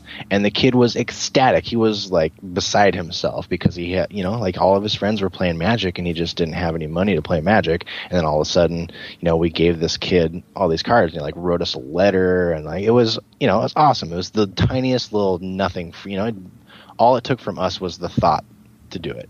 You Yeah. know, it didn't cost us any money, didn't cost us anything like that, and it totally made a difference in that. You know, for that kid, and who cares? Maybe that kid becomes a lifelong customer, or maybe he doesn't. But whatever. Like it was great for that kid, and it was great for the employees who were involved in it. And even if even if that doesn't turn into money, that turns into a positive environment where people feel good about where they're working, feel good about where they're playing, and all of that matters. Like if you want a good environment where people are going to be happy with what they're doing where they're at, you know, you just doing little nice things is a great way to do that. Yeah, yeah, it's a it's a great way to establish your your business in the community as a good one Yeah. from all the others because there's tons and tons of them nowadays. Lots of people are uh, throwing out their attempt at a, running a local game store, so you got to rise above the fray. Yeah, yeah. I mean, it's definitely tough. There's, you know, there it's it's a tough business to make it in. You know, if you if you uh, are unprepared for what it's really going to be like, like you know, it's hard work and there's lots of competition, and sometimes like the profit margins aren't as great as you would like them to be. Um, but it, I think it's also like the one of the most rewarding fields you can be in because it's so social and there's you know there's so many opportunities to meet new people and you know it's definitely a lot of great stuff to be done in this field. I, mean, I think it's one of the best businesses. I'm a big fan of games in general, but when your business is built off of like selling games and providing a space to play them and like that all all of that, I think it's just like I think games are intrinsically a a, gr- a good thing. Yeah, Like a, good with like a capital G, like that kind of good. So I think uh, being a part of that, it's it's like yeah, you can make a lot of money selling cigarettes, but it's kind of like well, do you want to? Probably don't. Poison the world that way kind of thing. Whereas you can't really complain. No one's gonna be like, "Oh, games are bad for you." Oh, Right, they're- teaching teaching people skills and they're laughing. Yeah. Sh- shame on you. Yeah, how dare you? So like it's it's a viable business, and I think it's one of the, the one of the best things you can do for your customers. Like, like in general, like short of educating them on something like a te- like an actual teacher, Yeah. yeah, just games are uh, just a great thing. And I I would I would be happy if more people could do it better. Basically, Yeah. that was a bit of a rant. It's okay. That's worthwhile. Every every rant has its place in passion. So And the internet. yes, internet and passion. Okay, so uh, hmm, is anything interesting, anything exciting coming up for uh, or that the Mox Boarding House is working on? Um, Mox Boarding House in particular, we've been doing. Uh, let's see, we did a, a modern no ban list tournament um, recently. We're about to have. Uh, we had the second of them uh, last weekend, just the other day, Saturday, I think. That sounds or maybe pretty it cool. was Sunday. Yeah, it's really cool. It's just uh, you know what one of the things we I've been talking about is like our like experiences and how do we do something that sort of stands out as being different. Mhm. And you know we're talking about well what you know what kind of tournaments could we do that would be interesting and different and you know a real low hanging fruit seemed to be modern no ban lists. You know, we've heard people talk about it in the past, and we've put articles up on our blog about you know what it would be like, and we so we just figured, well, let's just do that and see what happens. And so uh, Justin Treadway is uh, our graphics uh, graphic designer, and he made like a really awesome. Um, a really awesome poster for it, and it was the poster is so cool actually that uh, we had people from all over the country asking us to use the poster to do uh, the same tournament in their own stores. Um, Cool. and the event, you know, the event turned out to be not huge. It had like 25 people, but there were like as many spectators as there were players in the field, which was That's pretty interesting. interesting. Yeah, it was very interesting. Uh, and then, you know, I think that the field turned out not to be quite what everybody was expecting, which was cool. Um, there was a lot of Delver decks. I think that people were expecting like tons of Affinity and then like crazy combo like Storm and Elves. Um, but it actually turned out to be like the fair decks that sort of ruled the day. Interesting. That's hmm. That does make you kind of wonder, like if that's what happens when there is no ban list. Yeah. Maybe they could do without it, or like you know, maybe some of the cards could come off. Turns out it's not as degenerate as they thought it would be. Yeah, it's uh, you know, I think that the capability is still there for like the early turn kills that are sort of a turn off to people who are more into you know like a creature combat oriented uh, metagame. But I think it's pretty pretty safe compared to what people imagine it would be like. You know, like we there wasn't people killing people in storm on turn one. There wasn't anybody going off with elves. You know, and it was it's kind of weird because it's kept in. I think a lot of that is kept in place by the fact that almost everybody was playing mental misstep. Yeah. So, so I don't know if that's a good or a bad thing uh, overall. Depend. I think a lot of people will feel a lot of different ways. Like I, I, I can't afford to play it in real life, but I play online vintage, and you know, Yeah. mental misstep is everywhere there, and that doesn't bother me. So I could definitely. I don't think I would be too bothered by mental misstep being legal in modern. Although I do remember when it was legal in legacy, and I did not like that. Yeah, that's what I was thinking. That uh, mental misstep. I think it was Legacy that uh, inspired the ban Yeah, because that was Yeah. it was a major problem in that format. I don't see it being that bad in modern. I think I think a lot of the just as a side note, I think a lot of the modern like ban and restricted things they they set them up when they created the format just because they thought that they might be a problem. So they're like, oh, let's just eliminate them before anything happens. yeah, absolutely. and then we'll see how it goes. But I think they're kind of afraid to, you know, let like Jace the Mind Sculptor, that kind of thing, come back into the format just because they've had bad experiences. I think they're gun shy. Yeah, absolutely. I think they're going to try. Like, I think you know, ancestral visions could certainly be legal. You know, the format is just Mhm, way, yeah. way, way faster than that is, and I think that it wouldn't be that big of a deal. I could, I'm sure it would create like a control deck, but right now, you know, like now there's Grixis control because of Kolaghan's command, but you know, I don't think that that would make that deck like dominant. I think that you know, there's some fast player. deck. Yeah, exactly. And you know, I think that there's still going to be like burn decks that are going to make that slow, you know, control deck not feel good. Yeah, So I think that there's definitely a lot of room. You know, I think that um, you know they unbanned Golgari Grave Troll and like whoop de doo. Like Yeah, you know, didn't change a thing. when's, well, when's the last time you saw that card? There's so there's definitely more cards like that on that list. Yeah, I think so too. But it'll take more than one tournament to really iron out exactly what's okay. Because you know, like maybe ten events down the road, you find out that Storm is like people figure it out. Storm is way too strong. Maybe Yeah. right, or just unfun to play against. Whatever. Yeah, And yeah, maybe it is legitimately like, yeah, you should probably keep this out of the format. But you know, I think it's something that they should explore. Well, on Twitch, uh, you know, we stre- we have a Monday night Legacy tournament that's fairly large for like a local Legacy tournament, and uh, we stream it on Twitch every week. And so between rounds, they've been playing a lot of Modern No Ban List, so they're getting in their reps there too. Cool. So let's talk about that. How did you get into Twitch? Like, why didn't or why? First off, and then uh, what's the setup? Well, I think uh, I would have to give props to Chris Cornejo as one of our employees. He's the assistant retail manager here at uh, Card Kingdom and Ballard, and he's really passionate about streaming.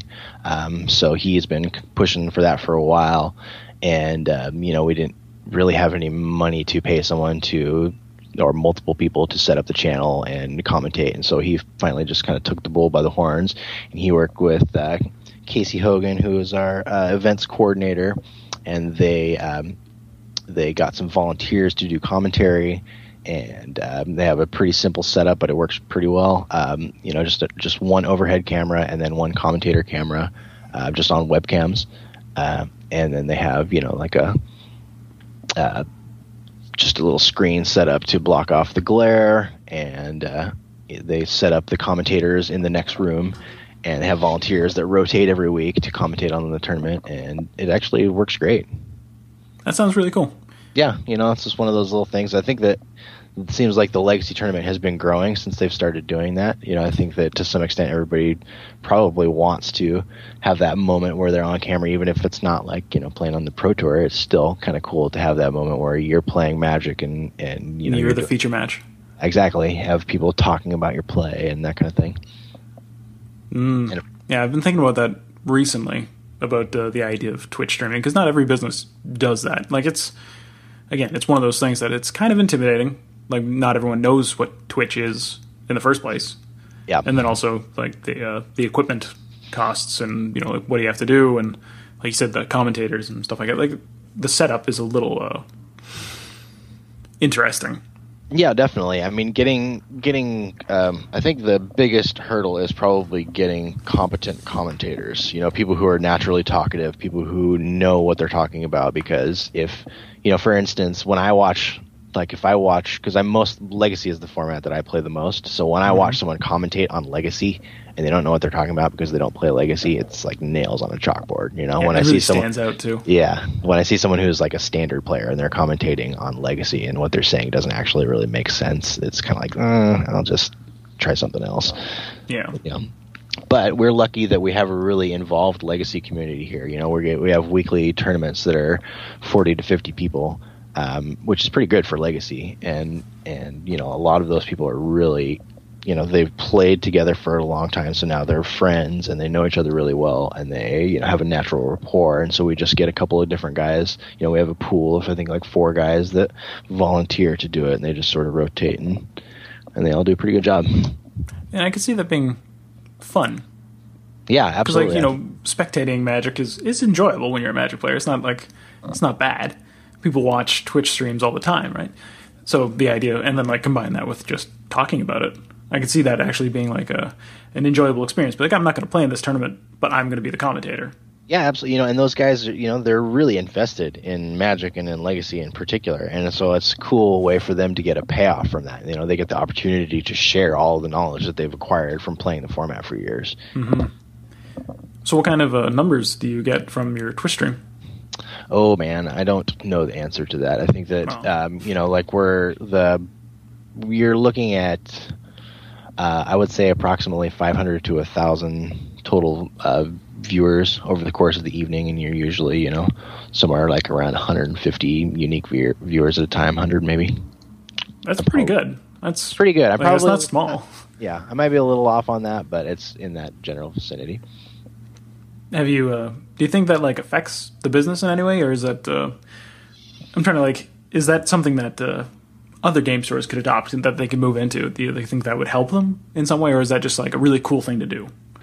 Well, I think if you can find a cool thing to do that you can manage to do without spending too much money on it, it'll definitely help your business. Because I think, you know, for for instance, we've seen uh, a little bit of growth in the size of the legacy tournament, and you know, I attribute that to be partly because it's a little bit more of a spectacle. You know, like it's a little Mm. bit feels like a bigger deal if you're playing in this tournament. And well, they've got you know like a feature booth set up there, and they've got commentators commentating on that booth. Like, oh man, how do I get there? How do I do that? Like, I want to come and play in that tournament because I want to be on that feature match.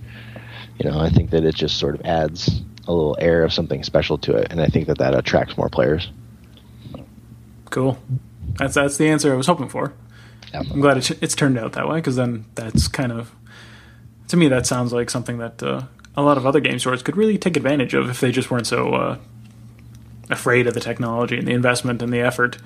Yeah, you know, and these days there's people out there. I, I think you would be pleasantly surprised if you have like a good, solid, committed tournament group, and you know you you are actually involved with your clientele enough that you're talking to them, and you know some of the people. You know, put put it out there. Like you'd be shocked at the people who would be happy to help you do that for free. Like there's you know there's so many people that want to be part of what you're doing. If you if you're running a game store and like you're nurturing a positive environment where people are becoming friends and and like meeting new people that actually matter in their lives like people care about that. That's a big deal and people would love to pay that back. So you don't have to have a huge budget for that kind of thing. If you've got a committed group of players there's probably someone out there who has the skills or knows someone has the skills and maybe you can just like you know feel it out and see can you help me do that? I don't know. You know, maybe they can, maybe they can't. Like, don't try to scum anybody into like making Yeah. them feel guilty to do it. But you know, you might be surprised that there's people. If you're doing the right thing by people,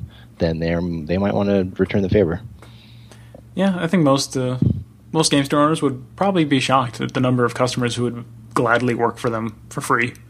Just like, yeah, you know, if you need help sorting cards, there's a good chance that one of your customers will be like, yeah, I'd love to. I'm I'm very happy to be here and help just sort through Magic cards all the all day, no problem. Yeah, Take I mean, advantage of customers who want to help you. Well, you know, for instance, you know, we hold events sometimes where we'll have a niche kind of game, and uh, we don't always have the time to like have an, an employee sit there and run, you know, like a table playing some, you know, role playing game, Mhm. for instance, or something like that. You can't ha- you can't necessarily pay someone to do that the whole time, but you can certainly take advantage of an, of uh, a volunteer to do that. Like they, you know, and I, I guess I just said take advantage, but I don't mean that. Like I think they Not in a bad way. Not exploitive. yeah, they want to do that. Like, there's people that enjoy that. You know, you just have to uh, ask around and see who's interested to do that kind of thing. I think that that's pretty, pretty normal thing. And you know, in in game stores, is to find the people that are passionate about. You know, we'll have like small like minis tournaments, and we'll all constantly have people who are just community members. Uh, you know, run the tournaments. There's there's volunteer judges that do that kind of thing all the time for magic people love to get involved in games like you know people identify with games like they're part of their personality and so being Mhm. able to express that by you know judging a magic tournament or running uh, you know a minis tournament or you know hosting you know jamming um, a game night something like that like people love to do that kind of thing you know you just gotta you just gotta be engaged enough with your clientele to know who wants to do that And reach out. Just put out some feelers. yeah absolutely Yeah. I'm really liking this conversation. yeah Good stuff. fun Do you have a specific like plan for bringing in new customers to the store? Um, yeah, I think with it, um, you know, we've uh, tried to on our um, YouTube page. We've got a lot of stuff going on as far as um, you know. We've got a guy, uh, Randy Buehler. I don't know if you're familiar with him. He's a Mhm. Hall of, Hall of Fame Magic player. So he uh, he does a um, a weekly uh, stream that he does for Gauntlet of Greatness, which is like taking the best standard decks of all time and playing them against each other. And he streams that, and then we repost it on Mox Boarding House um, in our YouTube page. Um, and that's definitely like we do videos about um, tutorials, or we'll do sort of humorous like reviews of videos, um, and you know that's all intended to get people involved with our store in general. So we want to be a place that is trustworthy for content. Like we want to be a place where people come to, you know, with the expectation that I can go here and I can watch this video on this board game and oh these guys seem like they're having fun and they liked it. So I I can trust that opinion and I can go in there and buy it. So either entertaining or informational. Yeah, and you know, hopefully both of those things. Yeah, of course. Why not? Why not get both? so is YouTube like a a big part of the strategy, or is that? Uh, so YouTube, I think, um, wasn't intended to be a big part of the strategy originally. Um, but uh, for instance, this, the thing that Randy is doing has got a lot of new subscribers, and so now we're trying to look at um, like how do we actually take advantage of that and turn that into people coming into the stores yeah. um, because we've got it's it's tough with uh, you know our business model has a lot of different facets to it. You know, like we talk we sell board games, we sell magic cards, we have on, an online store, we have two different locations that have two different names. You know, like there's definitely um, hmm there's definitely a lot of workarounds and, and difficulties as far as trying to pinpoint like how do we best utilize this? Do we want to use that customer base to try to get people into the stores? Well maybe you know it's on the internet you know it's probably a lot of people that aren't from the local area. Maybe we want to try to use that to bring people to the online site you know? So it's it's been a tough ju- juggling act with that kind of thing particularly you know with Mox Boarding House's content. We've you know, definitely been working trying to figure out what the best way to use that is because if we're trying to like use it to get people to buy magic cards from cardkingdom.com, it just doesn't quite make sense, you know, because you're on moxboardinghouse.com and then you have to link Mhm. to a different place and maybe you didn't realize that Card Kingdom is affiliated with Mox Boarding House and all of a sudden you're on this site and you're like, I don't know what this is. I don't I'm not going to do that It might scare them away. Yeah you know so there's definitely uh, you know you got to pick your battles as far as where and what your message is. So i think it makes a lot of sense as far as um, getting people to come to the website. Like youtube makes a lot more sense for that. Um, there are there are a lot more avenues for that to work. As far as um, getting people to come into the stores it's a, a different battle. I think that we have to um, focus more locally. Like the the content that we put up on the the uh, blog, we have a lot of like, for instance, if we'll have a PPTQ or if we'll have um, you know like a GPT or a big Magic tournament or something like that, we'll actually like take the results from that local tournament and we'll like break down you know like who's in the top 16 and what what are the archetypes that are represented at this tournament and who won and what are their deck lists. You know, and we'll actually write write an article about that tournament that happened at that place and that way we can actually have something for the local community to look at online and say like yeah you know i was at this tournament like okay i'm going to go play at a legacy tournament next week at that store let me look at what happened last week and then you know that'll prepare me for it so i think that Mm-hmm. really trying to focus on stuff that's actually happening in the store makes a lot of sense for getting people to come into the store Yeah, platform awareness is uh, pretty important. Realizing you know exactly where the people are coming from and what they want, and yeah, they're like if they're looking at your videos on YouTube, they're not necessarily local to you. So yeah, having an understanding of what your customer wants and how Yeah. they're interacting with you is pretty important. Yeah, and Sounds it's like a- tough. It's really tough sometimes because you know, like for instance, we have those same people are you know are really interested in in you know like competitive magic strategy and that kind of thing like that, and we have to say you know to ourselves like, well, maybe we actually don't want to have this, even if those same people are interested in that, they can get a better option somewhere else for this. So maybe we need to Mm. focus on uh, what we can do better as opposed to you know the other stuff that the cap the customer that we've already sort of got their attention we have to figure out how we can follow up in in the way that's right for us as opposed to like what their natural expectation would be for like a, a content site like you know we can't have like lsv writing articles for us or something like that like we don't have the budget for that kind of thing so we have to actually figure out like what we can do within our means to keep them coming back Of course, gotta do what you can. Yeah. Not everyone can have a a staff of pro players writing for their website. yeah And even so, there's only so many. Most of them are pretty much taken. yeah seems like it Have has Card Kingdom tried? Um, no, not really. Um, you know, we've always known that that's you know, if you're going to get into that kind of thing, you really have to throw yourself into it. I think that's the kind Mm. of thing that you know we wouldn't want to try to sort of half get into. You know, Yeah. if if you're going to go for that, it really is a really really big investment. And um, And you want to be a contender? Yeah, I know. I mean, I, I wouldn't want to get into that and be fighting with kid gloves on, and everybody else is you know throwing haymakers. Yeah, yeah. Okay. Hmm. Well, is there anything we haven't like covered that you want to talk about? Um. We have we have gone over quite a bit. I'd say so. I'm trying to think. Um, like, I guess maybe one thing um, that we're doing lately might be kind of interesting. We're doing a like Okay. a.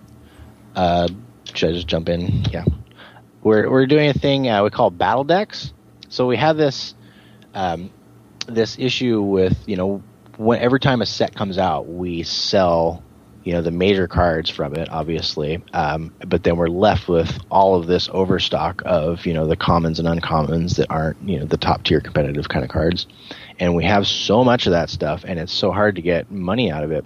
Well, with you know a friend of mine that works here, Justin Treadway, uh, you know we were talking about this uh, in in a meeting with uh, Damon Morris, and we had the idea that like, well, what if we actually like make decks out of those cards? Because there's you know some of the cards that are in that category are a little surprising. Like they're you know like the tier 1.5 kind of competitive cards where they're almost there but they're just not quite good enough to make it into tournament staple status and then end up selling um, and so we can really make pretty competitive pretty fun decks out of these cards and so we decided well we should just make basically like kind of like our own dual decks where we're just going to design a bunch of different decks but they're not really dual decks in the sense that they're made to to play against one deck. They're just designed so that they're, you know, they use like the guild gates and um, the cons, common lands, and they're like nine ninety nine, so they're really affordable. Uh, and they use product that basically uh, we wouldn't be able to sell otherwise. And we've we made up these decks. You know, we played them all against each other to make sure that they were relatively balanced. And there's you know kind of a paper rock scissors thing going on between most of the decks, where some of them can beat some of them, and some of them have a tough time against some of them. Um, you know, but all the matches, you know, are relatively competitive, and the decks are actually really fun. And so we did this, and it's been really successful. So we designed um, a first batch of them, and they sold out right away. And they sold out so fast that we weren't prepared for how fast they were sold out. And Cool. we we had to design new decks because we used all of the backstock of some of the cards in those.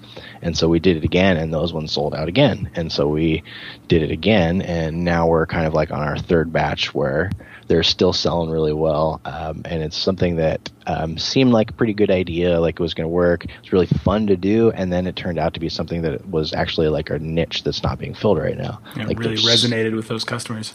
yeah, absolutely. And I think that particularly like this kind of thing is something that you could do in um, smaller stores. You know, if you can, if you, um, you know, it was really easy for us to do because we we buy so many cards and we crack cards to sell as singles. And mom and pop stores might not do that, but they can certainly buy, you know, uh, bulk singles for next to nothing and build fun decks out of them and then resell those decks. Like it's just like it's a good thing to have because there's you know you get that mom that comes in to buy stuff for her kid and she doesn't know anything about magic or whatever and she you know you have something to point out to you you know like oh you have like a like a entry level player or a young player um, you know this is something that is ready made for them that they'll like they can get a f- couple of them and then that way their friend doesn't have to have a deck too they can just play them against each other. The price point's really low so it's easy it's accessible. Um, yeah i've just been really surprised at, at how well it's been received Yeah, sounds like an awesome little uh, little product. So I'm assuming it's going to keep going as long as you can keep making them and people keep buying them. Yeah, absolutely. I think that we'll keep doing. You know, the struggle so far has just been they've sold so quickly that we keep running out of like one of the one of the cards in the deck. All of a sudden, we don't have enough to make them anymore, and so we have to you know either retool the deck or scrap it and make a new deck. Um, so I mean, that's a pretty good problem to have, though, right? Yeah, exactly. And I imagine the margin on it's pretty solid. Yeah, um, I haven't done a, too big of an analysis on like the labor because it does take time Yeah. to play the games and time to make the decks, but it's pretty clear, you know, like essentially it's cards that we most of them at least we probably would never sell, and then some of them we would sell, but we're basically selling them for the same rate that we would um, in this. Plus, we're selling ones that we wouldn't sell at all, so it's you know it's kind of like gravy. Yeah, that's a, it's a good idea too because that's like what we talked about before. There's twenty thousand. Uh, oops, hang on a second. Little background noise. there's a you know, there's like 20,000, 30,000 different magic cards. Not exactly sure what the number is now, but the majority of them, you know, well, they're they're crap. Yeah, They're, they're just not going to stand out, and that's just the the nature of the game. So, figuring out a way to move those cards because you're as a business, you're going to accumulate that stuff. It's just going to happen. Absolutely, and there, you know, the thing is, like, you say crap, but it turns out, like, a card like cancel is not that different from a card like, you know, Dissolve. Yeah. and when you put it into a deck, you know, that's intended to be like a casual kitchen table kind of thing, there's functionally no difference, and it's just as good. Yeah. I, I say crap in a relative term, like in a loving term too. I, mean, I'm, I like these. I like Magic. I like these cards. It's I've just uh, yeah, I've lovingly played some crap cards myself. exactly. It's just compared to the tier one tournament level competitive stuff. You know, it's just yeah, it's just not as good. It's a strict comparison, not as good. Counterspell is not or is uh, better than cancel. It's just the way it's good. It's always going to be that way. But figuring out a way to uh, to make those cards that won't necessarily fly off your shelf somehow uh, more desirable, repackaging them is a great way to do it.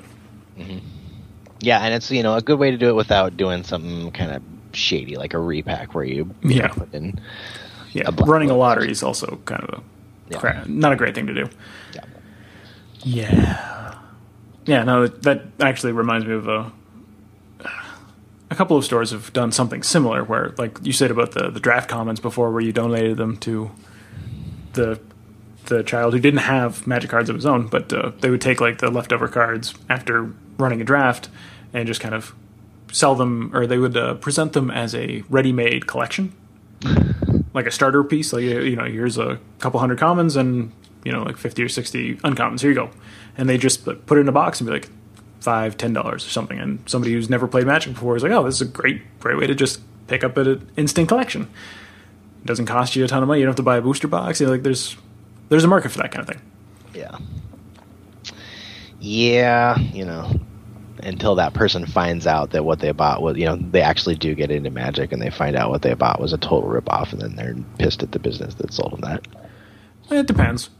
I think it, do, it can probably happen that uh, every once in a while, but you know, if they're getting value, if they're playing with it and they're having fun, yeah, yeah. I mean, it is worthwhile for that experience, and you know, you could argue that with uh, booster packs in general, you're really you're hoping for maybe a handful of cards, and then the rest of them are just going to kind of sit in someone's box.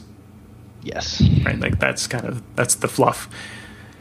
The values in the one card, but that's just the way Magic goes. Yeah. Yeah. I don't know. I think we covered a lot of great stuff today. Yep, I I'm glad that uh, finally got a hold of you, and and sorry, you know, I tried to tried to get John and Damon on here, but they're busy they're men, I'm sure. Busy folk, and you know, um, Damon's had a illness in the family, so he's been yeah. busy taking care of his family lately. So he's been particularly busy. Well, you gotta you gotta take care of the family. Yeah, good for him. Yeah.